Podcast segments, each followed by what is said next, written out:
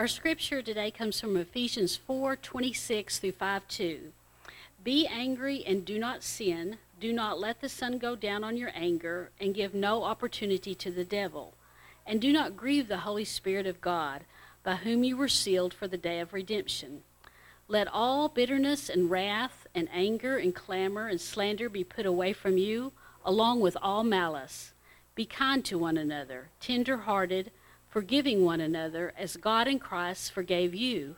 Therefore, be imitators of God as beloved children, and walk in love as Christ loved us and gave himself up for us, a fragrant offering and a sacrifice to God.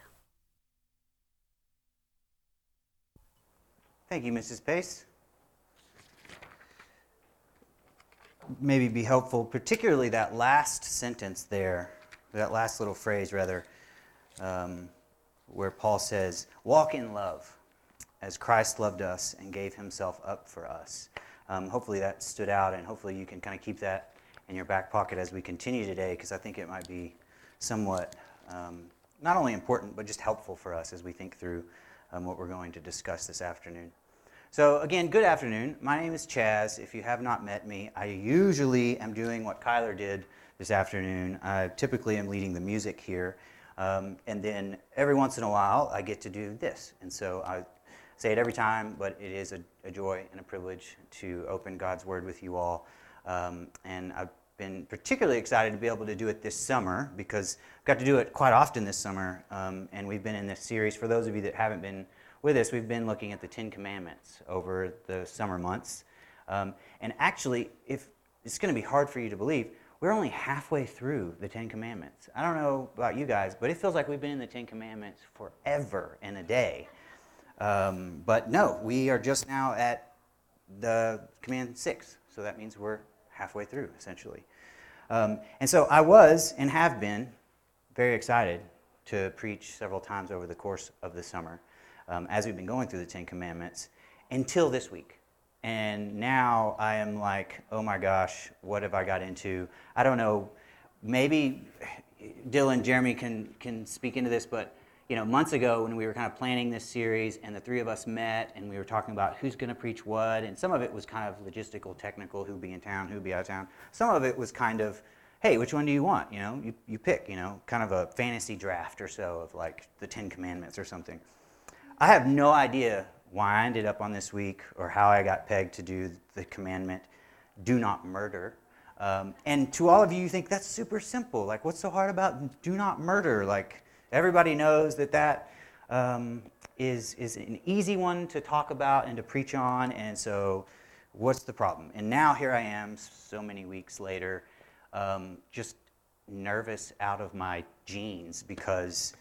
Uh, well, I'll just level with you. Today, we get to talk about, in not too many ways, or I should say, um, in not so many words, rather, um, everyone's favorite subjects, subjects that are not controversial whatsoever, that everyone agrees about, that is, you know, not divided our country or anything, that doesn't draw party lines, or, um, you know, things that are just, for the most part, we have some sort of consensus about as Americans. Things like abortion, suicide, medically assisted suicide and euthanasia, the death penalty, and just for funsies, the Christian understanding of ethics of the violence, of, the, of violence and of just war.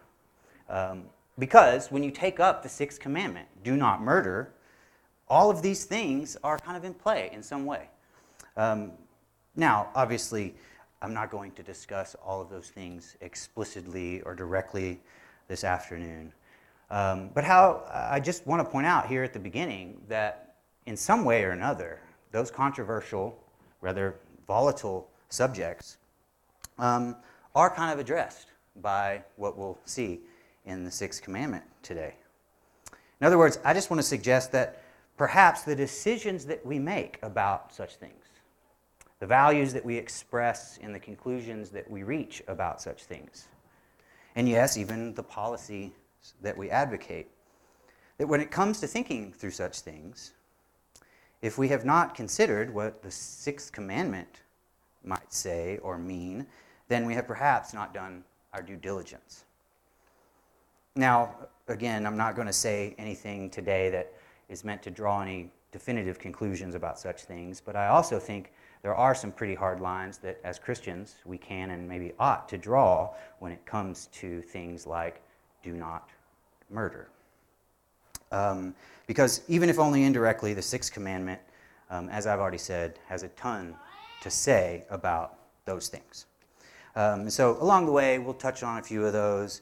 And um, I, I, even thought about bringing like a bell just to like lighten the mood as like brevity. That like every time I say something about one of those things, I could like tap the bell or something, just to kind of so that it wouldn't be too like somber in here. Um, but that is where we're at. Sixth commandment: Do not murder. And what I hope to, that we'll see this afternoon um, is by the time we're through, hopefully we'll, we'll understand that the sixth commandment is really less about the act of killing and much more about how we care for and protect life and the value that God places on life, particularly human life, but not only human life, in fact. So hopefully we'll see that over the course of the afternoon. You see, I think we often approach the sixth commandment in kind of one of two ways. And tell me if this sounds at all right. This is just my conjecture. There's no nothing to back this up, but as I've thought about it, I thought on the one hand, say, the right hand, we tend to ask hypothetical questions. We ask questions about the sixth commandment that go like this What kinds of killing are permitted? Exactly what is the command restricting us from doing? We just need to know when and where killing is permitted because we kind of assume that there are instances, right, where killing is okay. We just need to know when and where. Is self killing in self-defense okay? What about killing animals for food? What about capital punishment? What about killing in wartime? After all, doesn't God send the Israelites to war against the pagan nations? Isn't that what the whole book of Joshua is about? Now, on the other hand, say the left hand, we look at the sixth word and we jump rather quickly ahead to see just what Jesus says in the Sermon on the Mount about murder and anger. And we psychologize the sixth word, and we make it all about anger and hatred and contempt. And once we have it all kind of sorted out, and we've assured ourselves that, you know, while we do get angry sometimes, we would never kill a person in cold blood. And so we conclude that the sixth word is saying the killing is always wrong, without exception. After all, Jesus tells us to turn the other cheek, right? And often, but not always, these two approaches they tend to exclude each other to some degree. And in a sense, this is because they both presuppose their own conclusions. Of course, neither approach is wrong, but I want to suggest that these approaches, while most of us kind of have some mixed bag of both, um, they only go halfway. And they fail to express what I find and what I believe our scriptures will say is the very real and pronounced value and concern for life which is at the heart of the sixth commandment. And so, what I'd like to do this afternoon is try and look at the sixth word from both of those perspectives. Because I don't think they are quite as mutually exclusive as they sound. And instead, I want to consider the sixth word under the following four headings. And so, just for good old fashioned alliterative, alliterative sake, we will use V's, like V for Vendetta. Y'all ever saw that? So, anyways, um, speaking of murder, the sixth word, we'll look at four categories, or four headings rather the verb, the vice, the value, and the virtue. So, first up on the docket, the verb. So, quickly, I want to say something about the word that is used here in the Decalogue, Exodus 20, verse 13, in case you're following along in the scripture. Um, some of your translations will have it um, rendered as murder. Others, maybe it will just it will say just the more generic to kill. Um, and this may seem pedantic to some of you, but I actually think this is kind of important. In Hebrew, the, the original Hebrew, uh, the command is just two words lo, which is this negation, which basically is where we get the not or the do not, and this word ratzak, which can mean murder, but it can also just mean the more generic term to kill. And it could also be rendered just this other weird word that we have in our language called manslay or manslaughter, where we get the word manslaughter from. But of course, your translators probably didn't use that because that would just sound weird. Do not manslay. Like, what does that mean? It just sounds odd. Um, an example of this is Numbers chapter 35, um, which we'll look at here in a little bit. But this, this verb, ratzak, it's all over um, Numbers chapter 35. And sometimes it means the intentional, premeditated, purposeful act of killing. And other times it is discussing the accidental or negligent killing. And so if you were to turn to Numbers 35, you would see that sometimes it'll have it as murder, sometimes it'll say manslayer, sometimes it'll say kill, and it, or it just has all these different ways of translating depending on what kind of killing is under discussion. So again, um, this may feel pedantic. Why does this matter? Why the word study? Just kind of nerdy, I guess, but um, I think it does matter.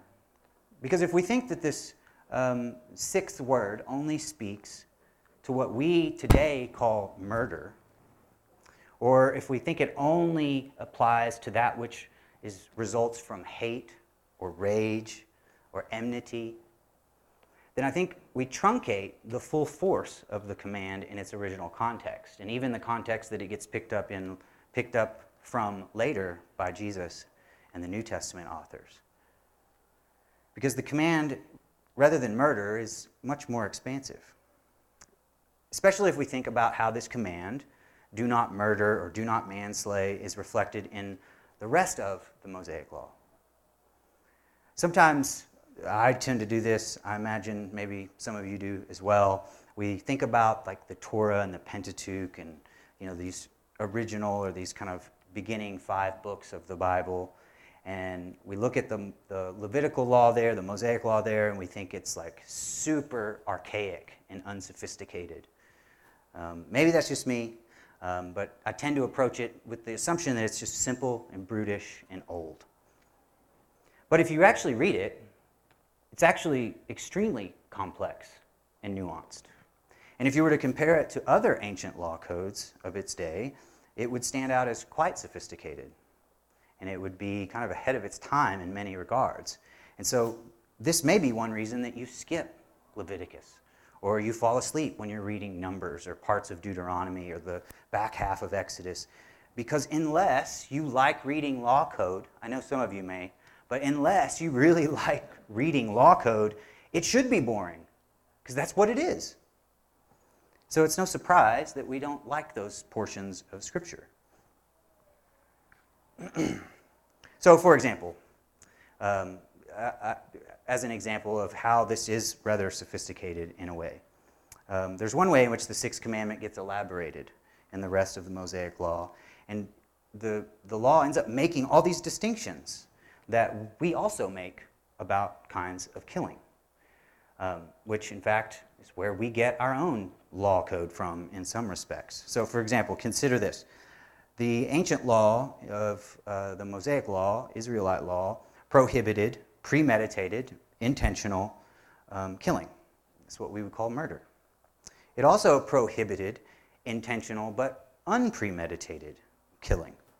So, this is what we would today call voluntary manslaughter, or sometimes uh, it goes under like a crime of passion.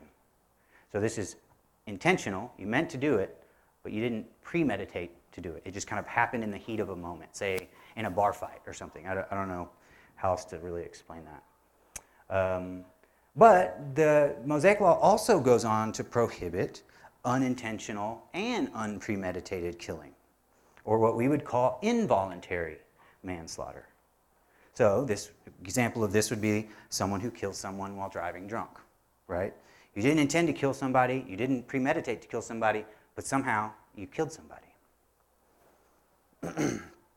these all were in play. These kinds of killing acts were all um, accounted for in the uh, Israelite law.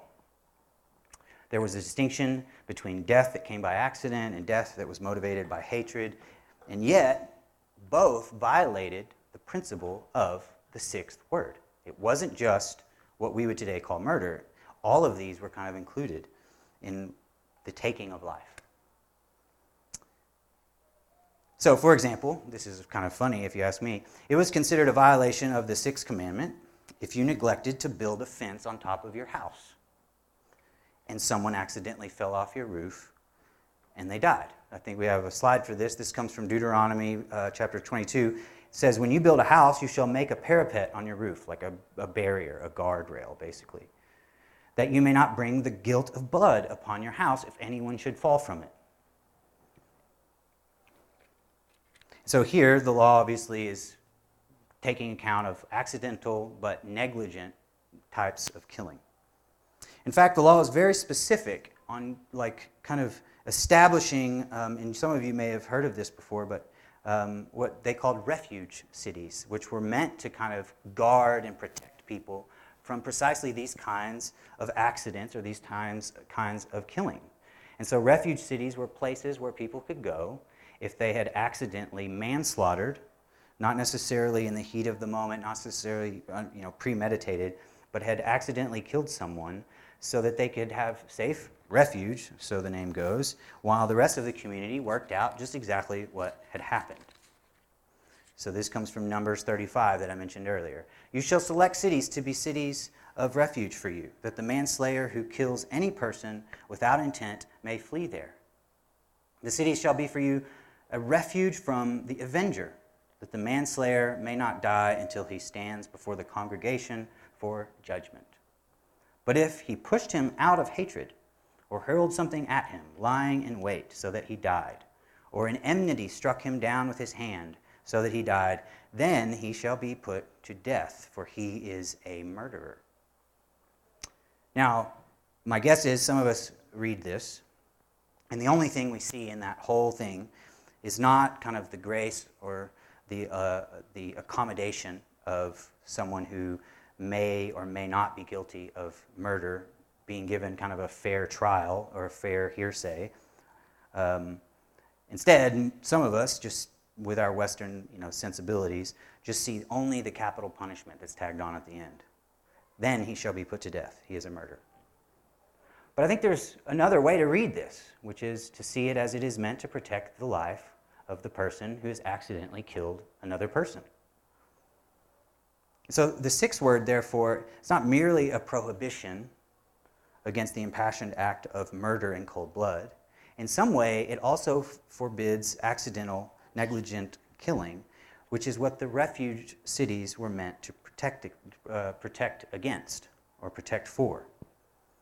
Again, which suggests that the, fifth, the sixth word may be more about protecting and valuing life, not about taking it. So this will bring just to one final point, or this kind of first heading of the verb, getting into the kind of the, I don't know, boring linguistics of it all. Um, the verb used here in 20, Exodus 2013, the kind of killing that is in view here, given everything that we've said so far, is what we might call unjust, unlawful, immoral, or unauthorized killing. And so, as we've seen within the larger context of the Mosaic Law, it begins to answer some of the hypothetical questions that I mentioned earlier. That I said, you know, on the one hand, we just ask all these hypothetical questions about what kinds of killing are allowed or permissible. And I actually think by looking at the word, we kind of see what kinds of killings are included and excluded. And I think what we see is it's not necessarily a call to complete or absolute pacifism. And maybe some of this doesn't need explaining to you all. Maybe some of you just understand this or were raised in a tradition that taught this. Um, but I don't think that's what the sixth commandment is advocating. As Peter Leithart, a biblical scholar, points out, Scripture treats the death penalty as just, especially in cases of murder. We'll see that come up again a bit later. War is permissible in some circumstances. As again, we'll see that come up later on in the story of Israel. And the Israelites were permitted to kill under restricted conditions to defend their homes, as we'll see in just a few chapters, just on the other side of Sinai.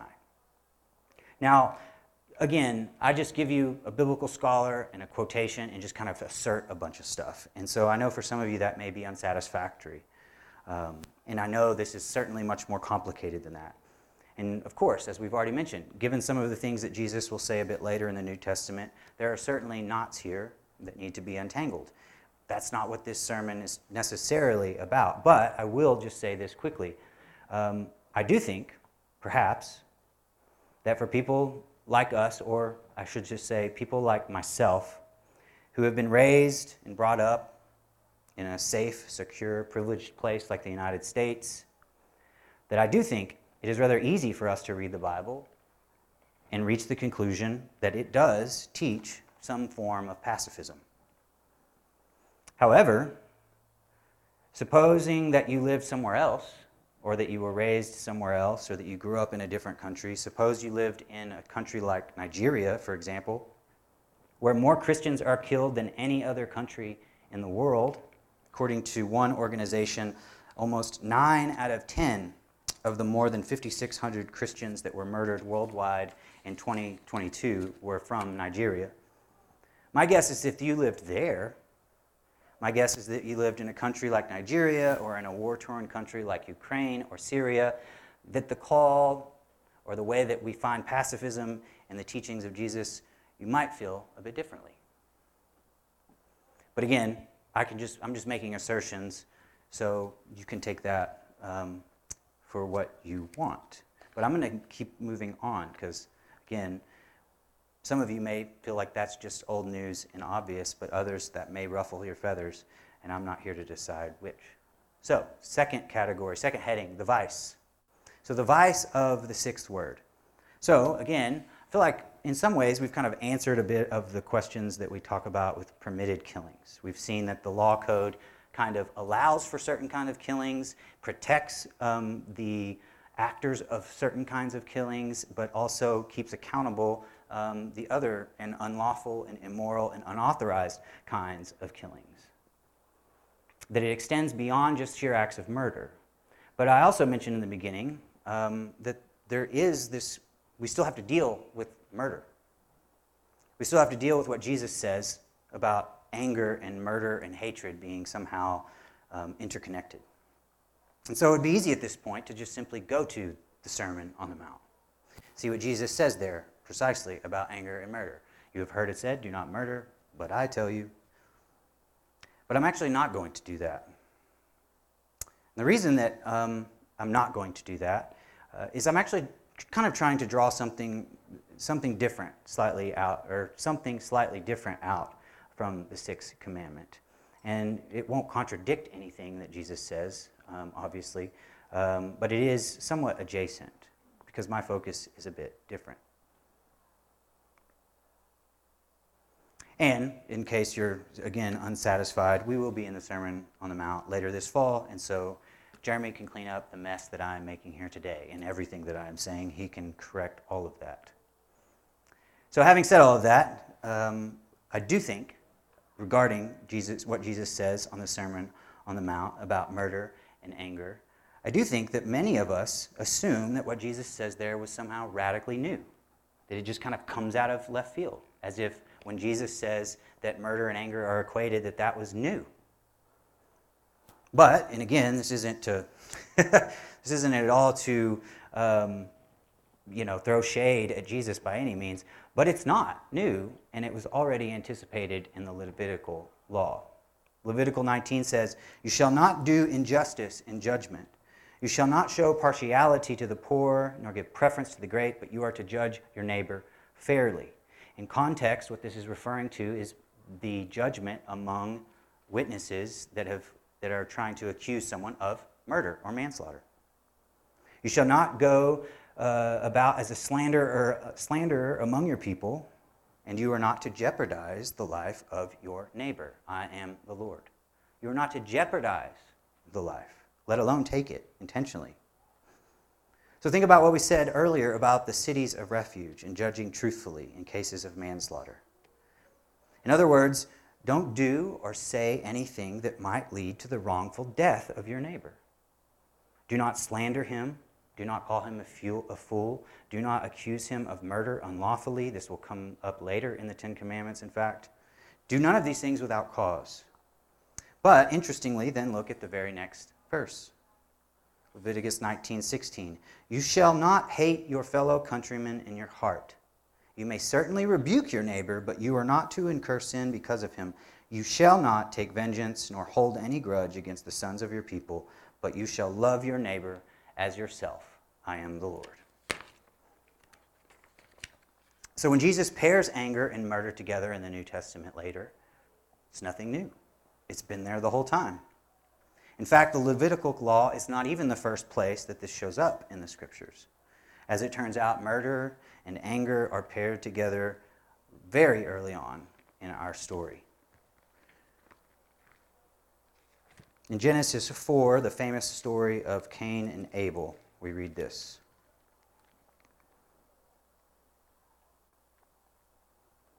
Now, Abel was a keeper of sheep, and Cain a worker of the ground.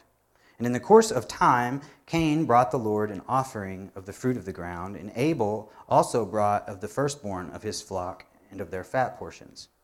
And the Lord had regard for Abel and his offering, but for Cain and his offering he had no regard. So Cain was very angry, and his face fell. The Lord said to Cain, Why are you angry, and why was your face fallen? If you do well, will you not be accepted? And if you do not do well, sin is crouching at the door. Its desire is for you, but you must rule over it. Cain spoke to Abel, his brother. And when they were in the field, Cain rose up against his brother Abel and killed him. So here it was Cain's anger that led him to kill his brother. But the division the separation, the fracture in this relationship, as all of you will know if you've ever been in a fight or been angry at someone, or if you have siblings, as all of you will know, the fracture in the relationship began much earlier, and it was already um, there was already distance between these two brothers before the act of physically killing his brother, and it was the anger that turned to contempt that first created such a separation between these two brothers. We intuitively, I think, recognize that taking another person's life is wrong. Again, as I mentioned earlier, like thinking about preaching on this, it just seemed like it would be kind of, you know, a softball, no problem. But I wonder if we all realize, I know it's hard for me to kind of see this, I wonder if we realize just how much it grieves the heart of the Father when we find ourselves trapped in cycles of anger and bitterness and resentment, cycles of contempt and hate, cycles and patterns of thinking and behaving which literally kill us, which destroy our very capacity for life and relationship, which cut us off from one another. Again, I'm sure none of us have actually ever killed another person. I don't know all of you, but I'm assuming um, many of you have not. But I do know, without exception in this room, and I say that pretty confidently, many of us have acted out of anger, contempt, bitterness. Many of us in the last week. Because if life is meant to be lived together, with others, if it is not good that man should be alone. If life is meant to be lived together with and for others, then just like Cain, just like the times when we find ourselves angry at one another, it is these instances when we distance ourselves from one another through hate and contempt where we diminish the very capacity to live. That is, we take life, the very thing that the sixth word forbids. Think also about what God tells Cain. He says, Sin is crouching at your door. Its desire is contrary to you. Its desire is to consume you, to eat you, to kill you. You must rule over it before it destroys you. In other words, the taking of life doesn't merely begin with the physical act of murder, and it doesn't really even begin with the, phys- or the, the relational disruption that happens between two people. The taking of life begins in the heart of the one who is angry. It originates in a heart that allows a wound which first began as anger to then fester and to become poisonous, toxic, to become a putrefaction of hatred and contempt. That's where the killing begins. Not with the slain, but with the murderer. Not with the hated, but with the hater. Because once hatred and con- contempt have infected our soul, we literally die quicker. And this isn't just folk like wisdom. Uh, I don't think he's here today. Nope, Wes isn't here today. But um, the science is in. The research is here. The data has been um, you know, assessed and verified. The scientists and the doctors all agree. Chronic anger literally kills you. It increases your risk of coronary disease, heart attacks, of stroke, hypertension. It weakens your immune system, and it even decreases your lung capacity due to inflammation caused in your respiratory system. It is a widely acknowledged medical fact that anger decreases your lifespan. And I think this is the connection with anger and murder that we often overlook. And I know for myself, I don't pay that much attention to, um, especially as it relates to the value and protection of life, which I think the sixth word expresses. Because anger, like murder, if it goes unchecked, literally takes life.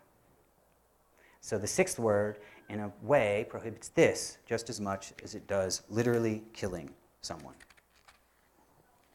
So, I've mentioned it a few times, moving on to the next heading the value.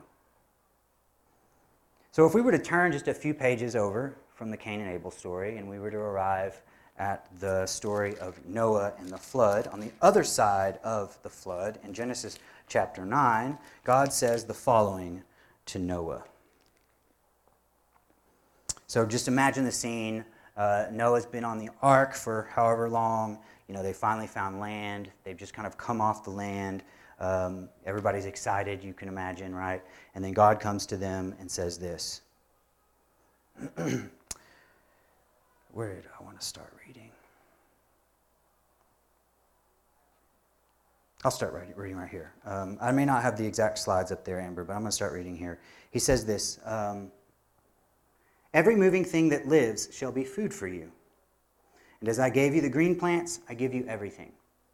But you shall not eat flesh with its life, that is, its blood. And this is what I want us to cue in on. And for your lifeblood, I will require a reckoning. From every beast, I will require it, and from man. From this, from his fellow man, I will require a reckoning for the life of man.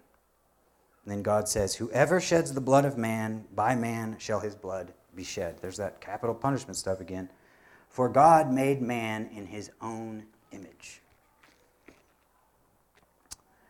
Again, some of our sensibilities chafe a bit at the notion of capital punishment or um, what is later comes to be known as lex talionis. I don't know how many people have heard that, but it literally just translated um, means like appropriate uh, retaliation. And it is spelled out later in the Torah. You guys will recognize this um, it's life for life, eye for eye, tooth for tooth, right? Deuteronomy 19:21. And again, some of us, this just sounds brutish. Surely Jesus changes this. Surely this is not still, uh, you know, active in some way. But I also just want to keep in mind the principle of this appropriate retaliation, or lex talionis, is actually still employed in our justice system today. Because the main point of it is that the punishment should fit the crime. That's, that's mainly what it's trying to convey.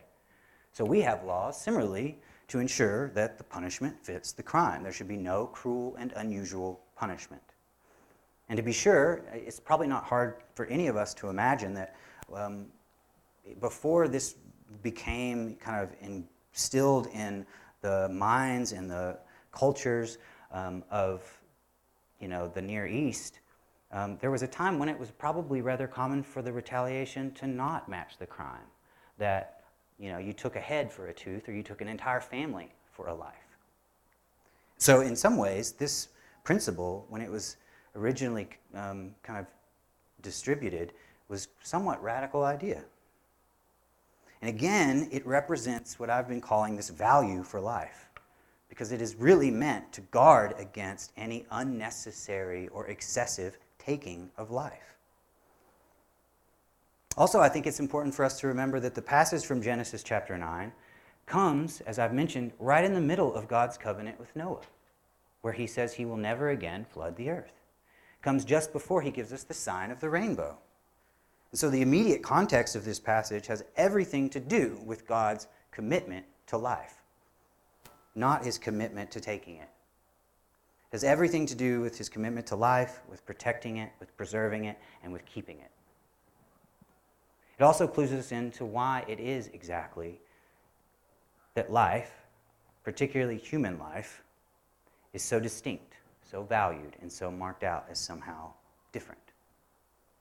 He says, Whoever sheds the blood of man, by man his blood shall be shed, for God made man in his own image. Now, I know most of us don't need a justification for why killing is wrong. It's just kind of something we take as a given. But this here is the rationale behind the sixth commandment. It's not just some humanistic, um, you know, premise.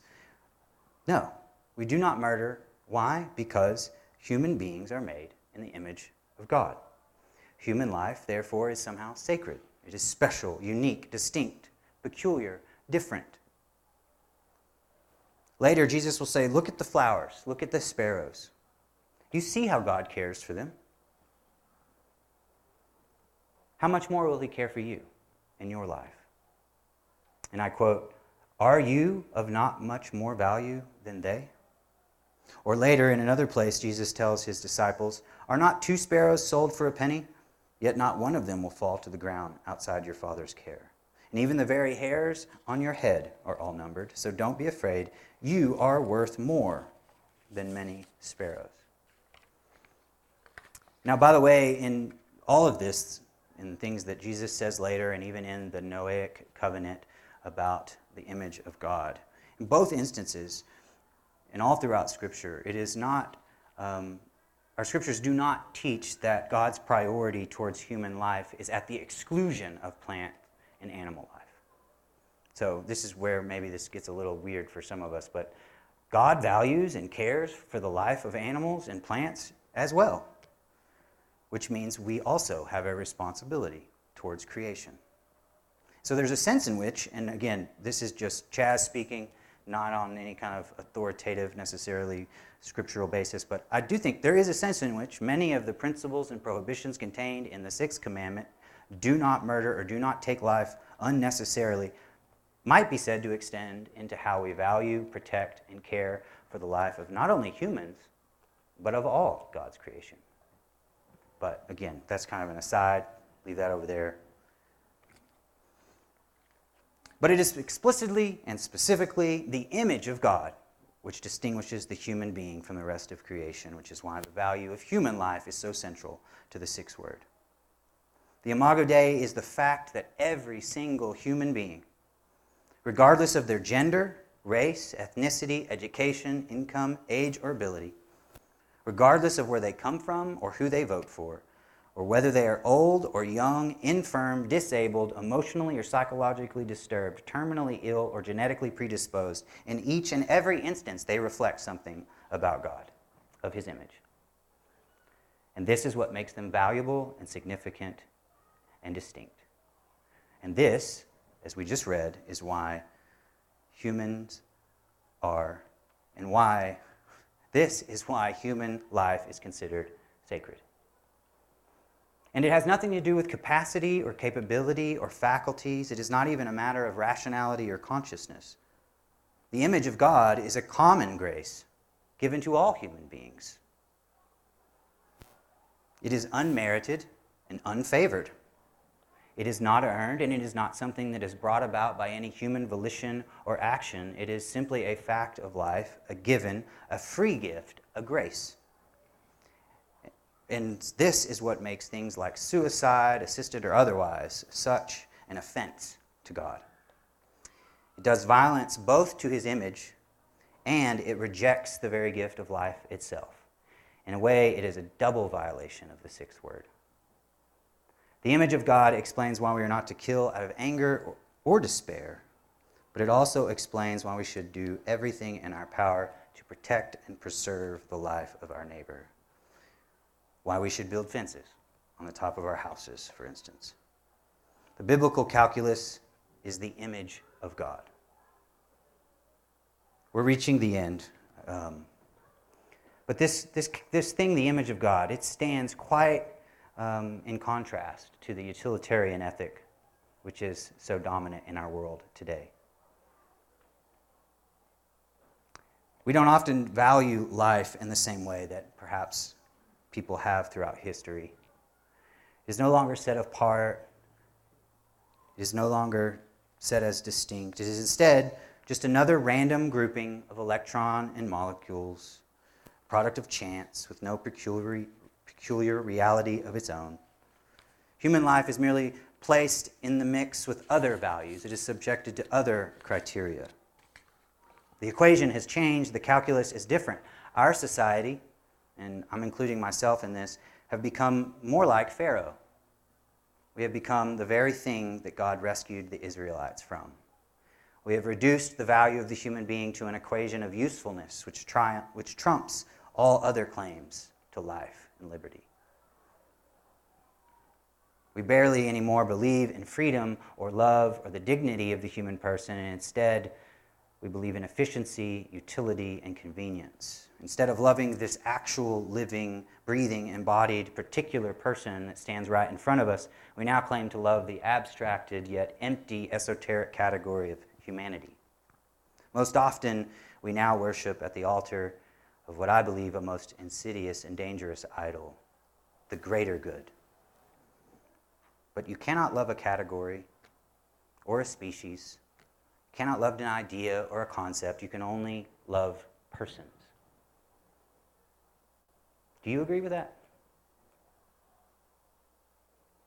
So, lastly, the virtue of the sixth word.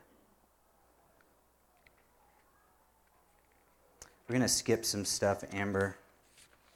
I'm just going to close with this.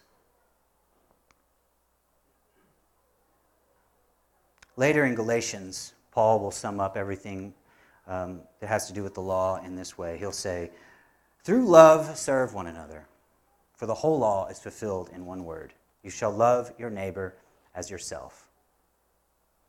So, as I've tried to suggest this afternoon, this is the direction the sixth word hopes to take us.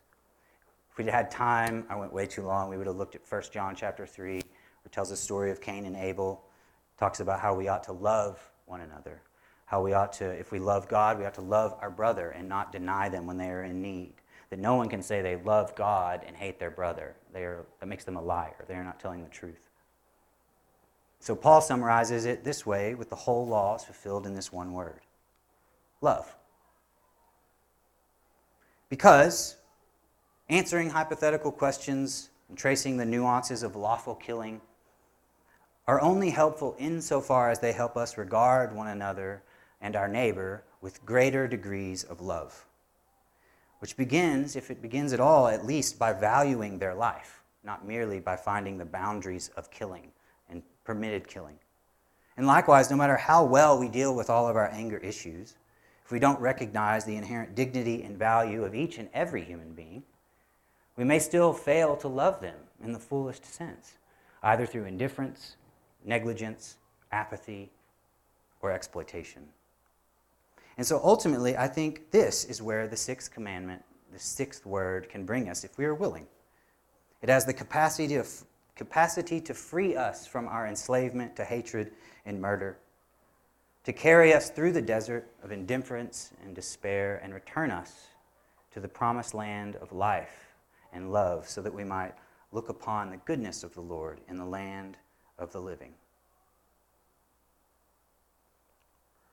close with these words by Jesus from John chapter 15. He says this to his disciples just before he would go to his death.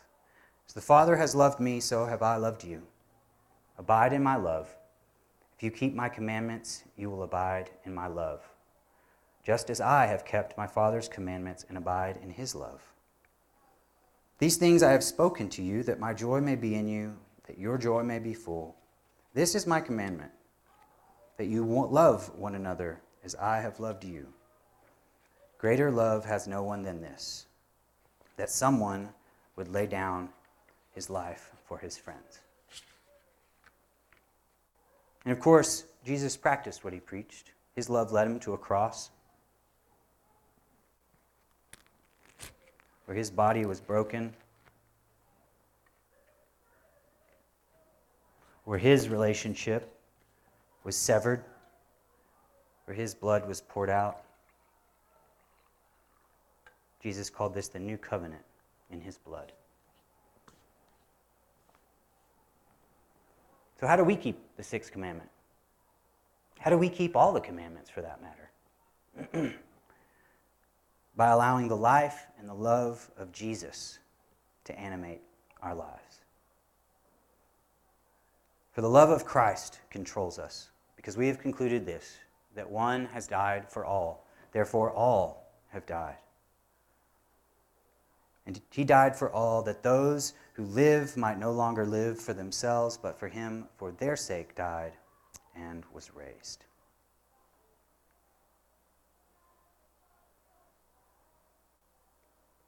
Let's pray together. Lord, thank you for this afternoon, and um, Lord, you um, you've been with us. You've been with me been with the words that have been spoken, and you've been with those that have heard them. And so, Lord, in any way in which anything um, said contradicted your heart